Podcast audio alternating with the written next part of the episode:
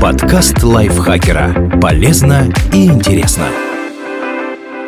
Всем привет! Вы слушаете подкаст лайфхакера. Короткие лекции о продуктивности, мотивации, отношениях, здоровье, в общем, обо всем, что делает вашу жизнь легче и проще. Меня зовут Ирина Рогава, и сегодня я расскажу вам, как выбрать дебетовую карту.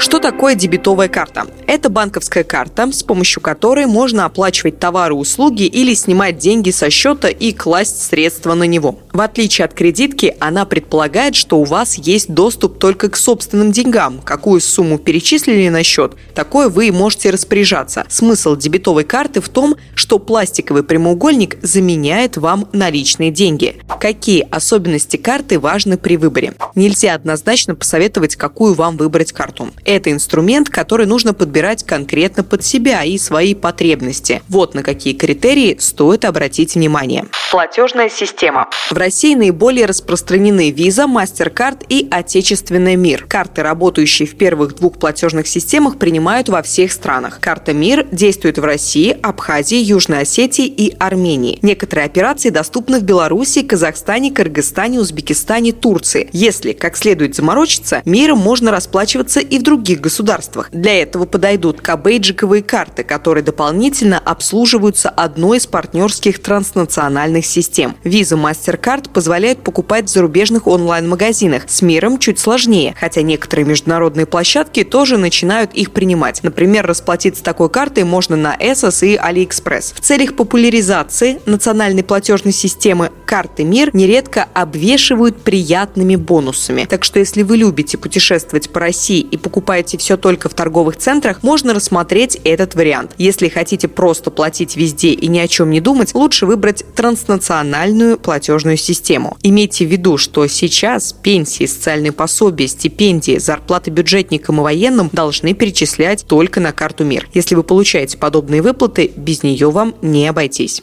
Стоимость обслуживания. Банк открывает и обслуживает ваш счет, выпускает карту. Обычно за эти услуги он хочет получить какое-то количество денег. Часто стоимость обслуживания за карты с похожими опциями в разных банках существенно отличается. Поэтому, если вы определились с критериями, имеет смысл рассмотреть предложения разных организаций. Внимательно читайте условия. Бывает, например, что клиента заманивают бесплатным обслуживанием в первый год, а со второго начинают снимать за него космические суммы. Это будет неприятным сюрпризом, которого можно избежать, если быть внимательным. Обратите внимание на льготные программы. Их часто предлагают студентам, пенсионерам. Возможно, вы входите в одну из льготных категорий и можете сэкономить на обслуживании. Овердрафт. Смысл дебетовой карты в том, чтобы использовать только свои деньги. Но тут есть лазейка – овердрафт. Именно он позволяет уходить в минус, расходуя деньги банка, если вам не хватило средств. На кредит, а это именно он, начисляют проценты, которые потом предстоит оплатить.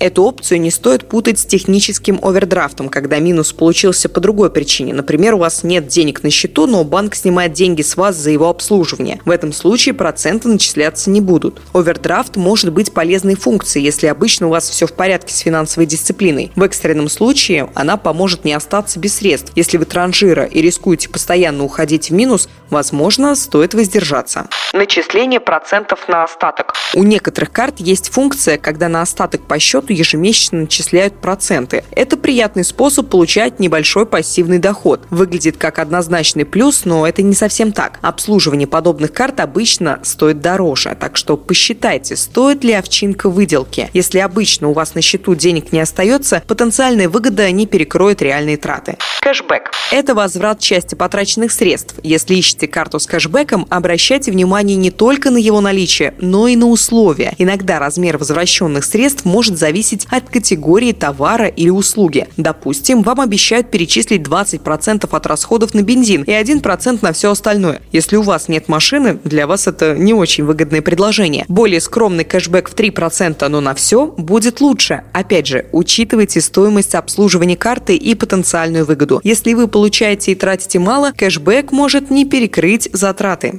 Бонусные программы. Банки нередко предусматривают подарки для клиентов, в том числе в коллаборации с другими брендами. Например, за использование карты вам могут начислять мили авиаперевозчика или бонусы, на которые вы можете купить товары у партнеров. Здесь, опять же, надо внимательно ознакомиться с условиями. Скажем, если вы не летаете этой компанией, то мили для вас бессмысленны. Список партнеров тоже может быть на любителя. В общем, обращайте на бонусы внимание, только если они действительно для вас полезны. Что еще нужно учесть? Надежность банка. Очень выгодные предложения могут свидетельствовать об отчаянных попытках банка экстренно поправить финансовое положение и избежать банкротства. Это может не сработать, поэтому вам в подобной схеме лучше не участвовать. А потому сделайте следующее. Проверьте финансовое положение банка. Такие рейтинги составляет, например, сайт банки.ру. Узнайте, зарегистрирован ли банк в системе страхования вкладов. Деньги, хранящиеся на счетах участников ССВ, застрахованы. Если банк